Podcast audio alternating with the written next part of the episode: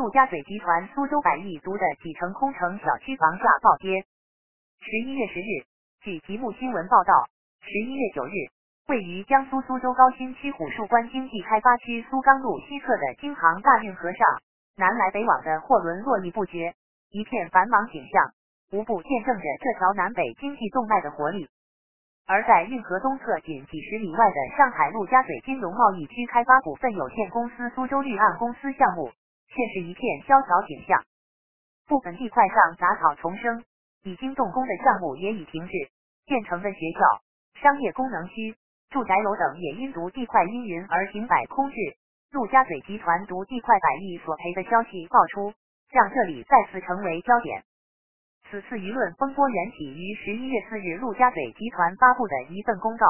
因其发现旗下苏州绿岸房地产开发有限公司二零一六年购入的十七块土地中有十四宗存在土壤污染问题，遂将江苏苏钢集团有限公司、苏州市环境科学研究所、苏州市苏城环境科技有限责任公司等五家单位告上法庭，并向苏钢集团提出超一百亿元人民币的赔偿诉求。十一月九日下午，吉木新闻记者探访涉事项目地块，发现该项目住宅区已建起多个居民楼小区，但只有少数几幢居民楼有人居住，大部分处于闲置状态。已建成的雷丁学校操场上长满杂草，崭新的教学楼也处于闲置状态。住宅区多名居民称，他们入手时房子的价格高于周边其他楼盘。但现在房价因独地块事件已出现大幅下跌，而更令他们担忧的是，至今没有人告诉他们是否存在被污染的风险。十一月十日零时三十分，苏钢集团深夜首度公开回应此次毒地块事件，从披露及交易情况、地块检测情况、二号地块情况、施工作业情况四个方面作出说明。其中提到，在二零一六年转让股权时。公司已如实披露苏州绿岸名下土地存在部分污染的调查结果及报告全文，明确提示部分地块原为钢铁焦化生产区域，可能存在土壤污染风险。回应中透露，苏钢了解到对方在开发建设苏州绿岸地块期间，没有按照有关要求建设地下水阻隔墙及采取其他防护措施，存在扰动地下水。搬运土壤造成部分环境交叉污染的行为和施工作业不规范造成二次污染的行为。百万方城市综合体布局出设百亿索赔案。二零一六年十月十七日，经过二百二十二轮竞拍，陆家嘴集团溢价超二倍，以约八十五点二五亿元的价格竞得苏州绿岸百分之九十五的股权，从而获得苏州绿岸持有的位于苏州市高新区虎树关镇苏通路北。苏钢路东十七块国有土地使用权，该地块规划总建筑面积约为一百零八点四一万平方米，其中住宅用地规划总建筑面积约六十六点四万平方米。题目新闻记者检索陆家嘴集团官网发现，该集团在二零一七年和二零一八年大事记中有多项涉及苏州绿岸项目的内容，记录了拿的之后陆家嘴集团在该项目上的持续发力。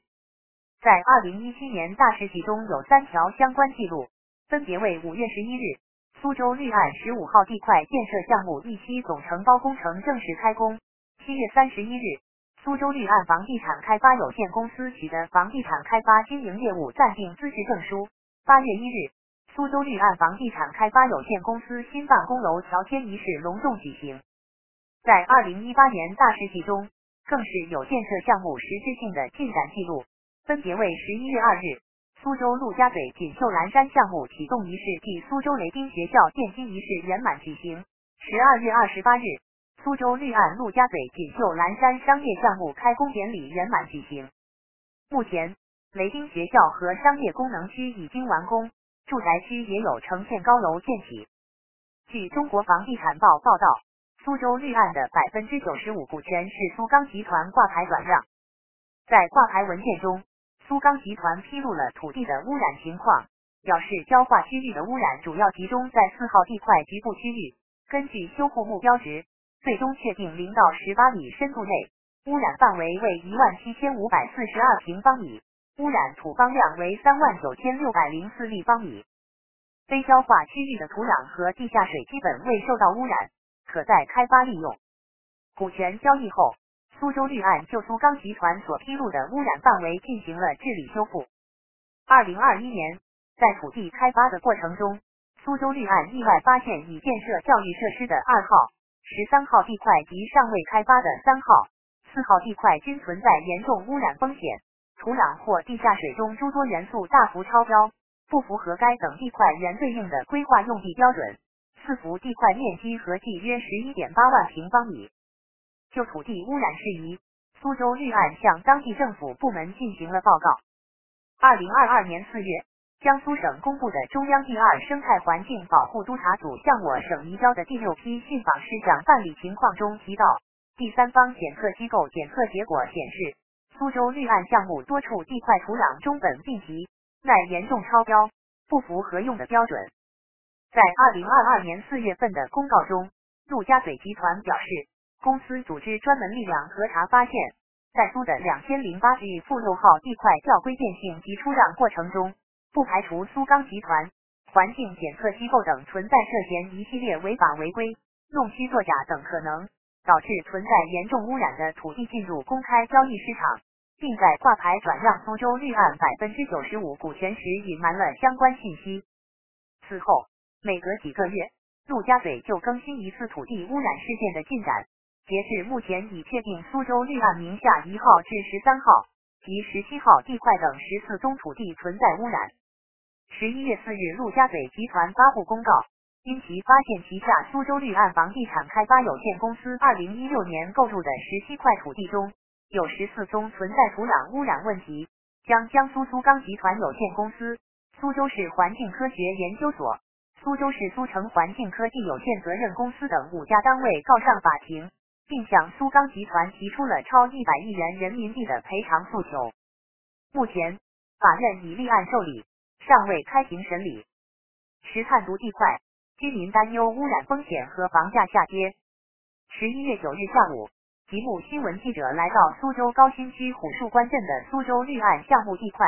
在志学街六号的雷丁学校一侧。硕大的项目宣传广告海报上仍然可见“北新区百万大城、一百零八万方城市综合体”等宣传语，这也是陆家嘴集团拍下该地块时的初心蓝图。在上述广告牌后方不远处，就是该项目已经建成的锦绣蓝山多个住宅楼区域。记者实探发现，在已建成交付的小区中，锦绣蓝山风玉亭入住率较高，而旁边有些楼盘入住率较低，部分单元楼从外看去。只有零星几户有晾晒衣物等居民居住的痕迹。九日晚，锦绣蓝山风玉亭一名八旬的住户李先生向记者介绍，他是苏钢集团的退休职工，在苏钢集团工作了几十年，依稀记得小区的地块当年在苏钢的用途。他家所购房子单元楼以前是农田，而小区另一栋单元楼大概是轧钢车间，他感觉应该都不会有什么污染。但希望相关部门能给他们一个正式答复。另外，多名该小区已经入住的居民告诉记者，他们入手房子时的价格略高于周边的其他楼盘，但现在房价因毒地块事件已出现大幅下跌。而更令他们担忧的是，至今没有人告诉他们小区地块是否存在被污染的风险。在苏州绿岸项目锦绣蓝山八号地块处，记者看到大门口贴有醒目的红色警示牌。上有本地块存在污染风险，未经许可严禁入内的提示。在大门一侧的施工名牌上，仍然可见八号地块的开工日期原计划为二零一九年五月二十九日，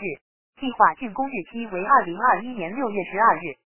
而记者在现场看到的实际情况是，该地块仅有两排搭建完成的工棚，且看不到有人居住。工棚周边和地块其他区域基本为长满杂草的荒地。记者走访发现，该项目中的商业综合功能区已完成建设，其中一栋楼的竣工名牌信息显示，完工日期为二零二一年十二月二十八日，但一扇扇铁门将包括商业区地下车库入口在内的所有入口封锁，保安还时刻提醒路人不许进入。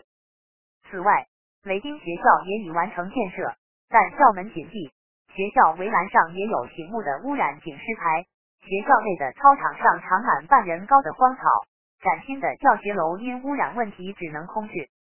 在一处一闲置住宅区门口，有工作人员正在冒雨作业，用浅绿色围挡遮住围墙上的住宅区分布平面图。据二十一世纪经济报道，污染地块事件的发酵源于项目规划引进的国际学校的一次土壤污染情况调查。这所学校就是建设在二号地块上，由苏州轮华教育集团与英国雷丁学校共同打造。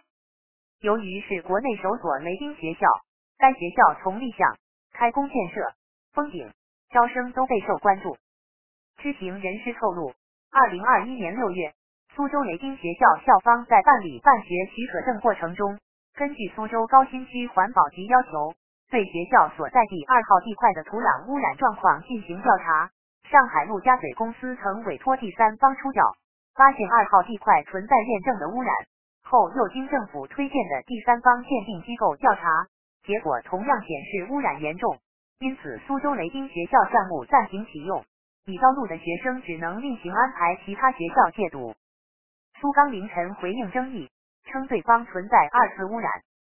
十一月九日晚。题目新闻记者从苏州绿岸项目一侧步行通过横跨京杭大运河的苏钢大桥，来到河对岸与苏州绿岸项目相距仅一公里多的苏钢集团。门卫表示，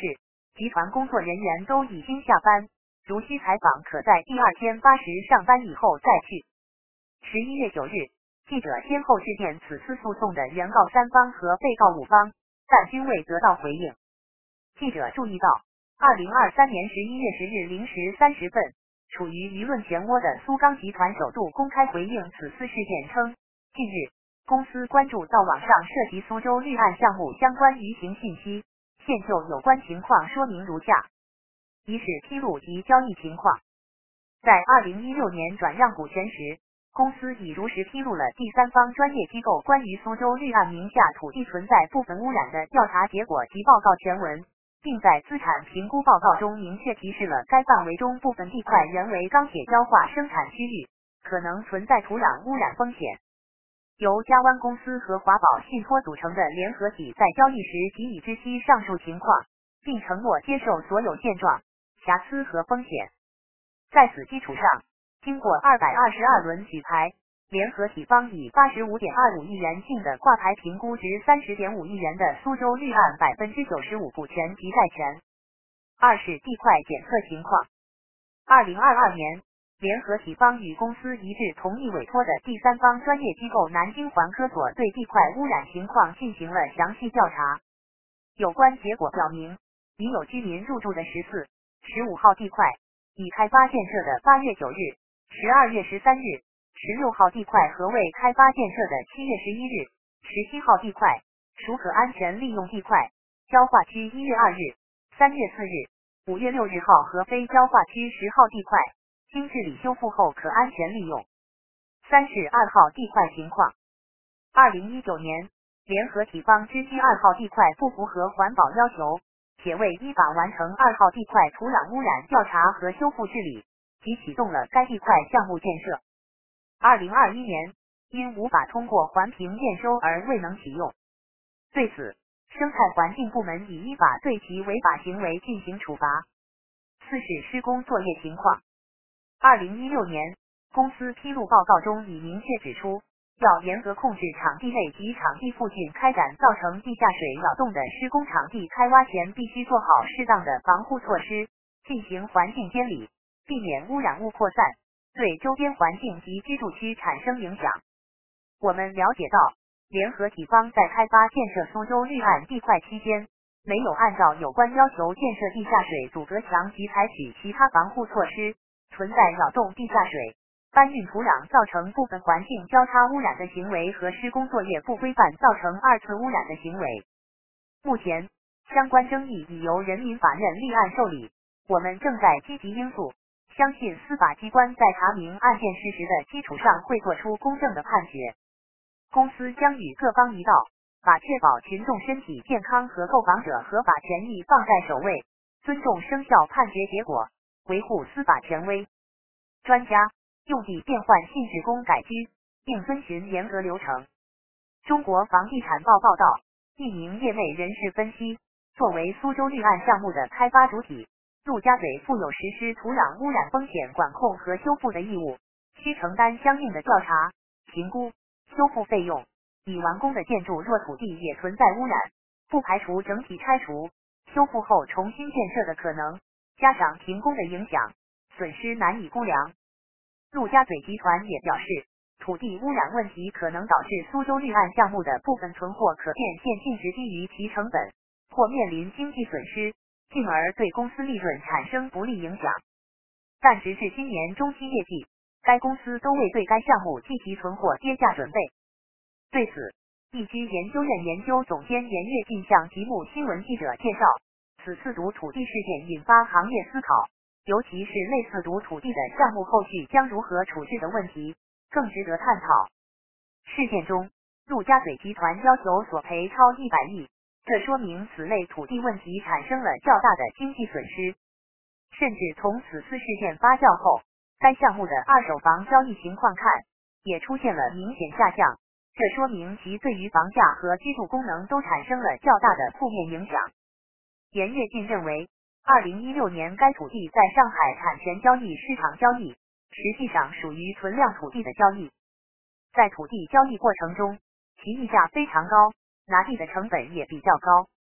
加之该地块的区位优势和定位，使得其后续引入的各类资源会偏向中高端，其中就包括教育资源等。而该项目本身开发周期比较长，属于大盘概念，因此在读土地事件后，还有很多项目还处于一个未完工的状态，但也有部分交付住宅已经有居民入住，这使得问题更加复杂化。这个项目是陆家嘴集团走出去战略的重要一步，具有非常明显的重点市场扩张迹象。但此次事件暴雷，定会导致各类连锁反应和负面影响。严跃进还分析认为，对于工业用地的变性及工改区，其本身有一套严格的流程。一是调查评估，主要涉及对此类工业用地的土壤、水和空气等环境条件进行全面调查，这中间会涉及委托专业的环境评估进行评估。除了确定是否存在有毒物之外，还要评估其对于居民健康可能造成什么影响。二是土地要进行改造。这主要涉及对土地污染情况的调查，包括未来可能出现的污染情况和风险的分析。对于污染用地，包括土壤和水体等，将采取搬运、填埋、更换土壤、化学中和、空气净化等方式进行。三是要进行用地属性变更的论证，即工业厂房用地要变更为住宅用地，需要向当地的自然资源局申请。这中间会涉及土地新的规划和用途变更申请等内容，中间也需要专家或专题会议等进行论证。这些工作完毕，才能进入到招开挂等交易市场中。时刻新闻编辑播报。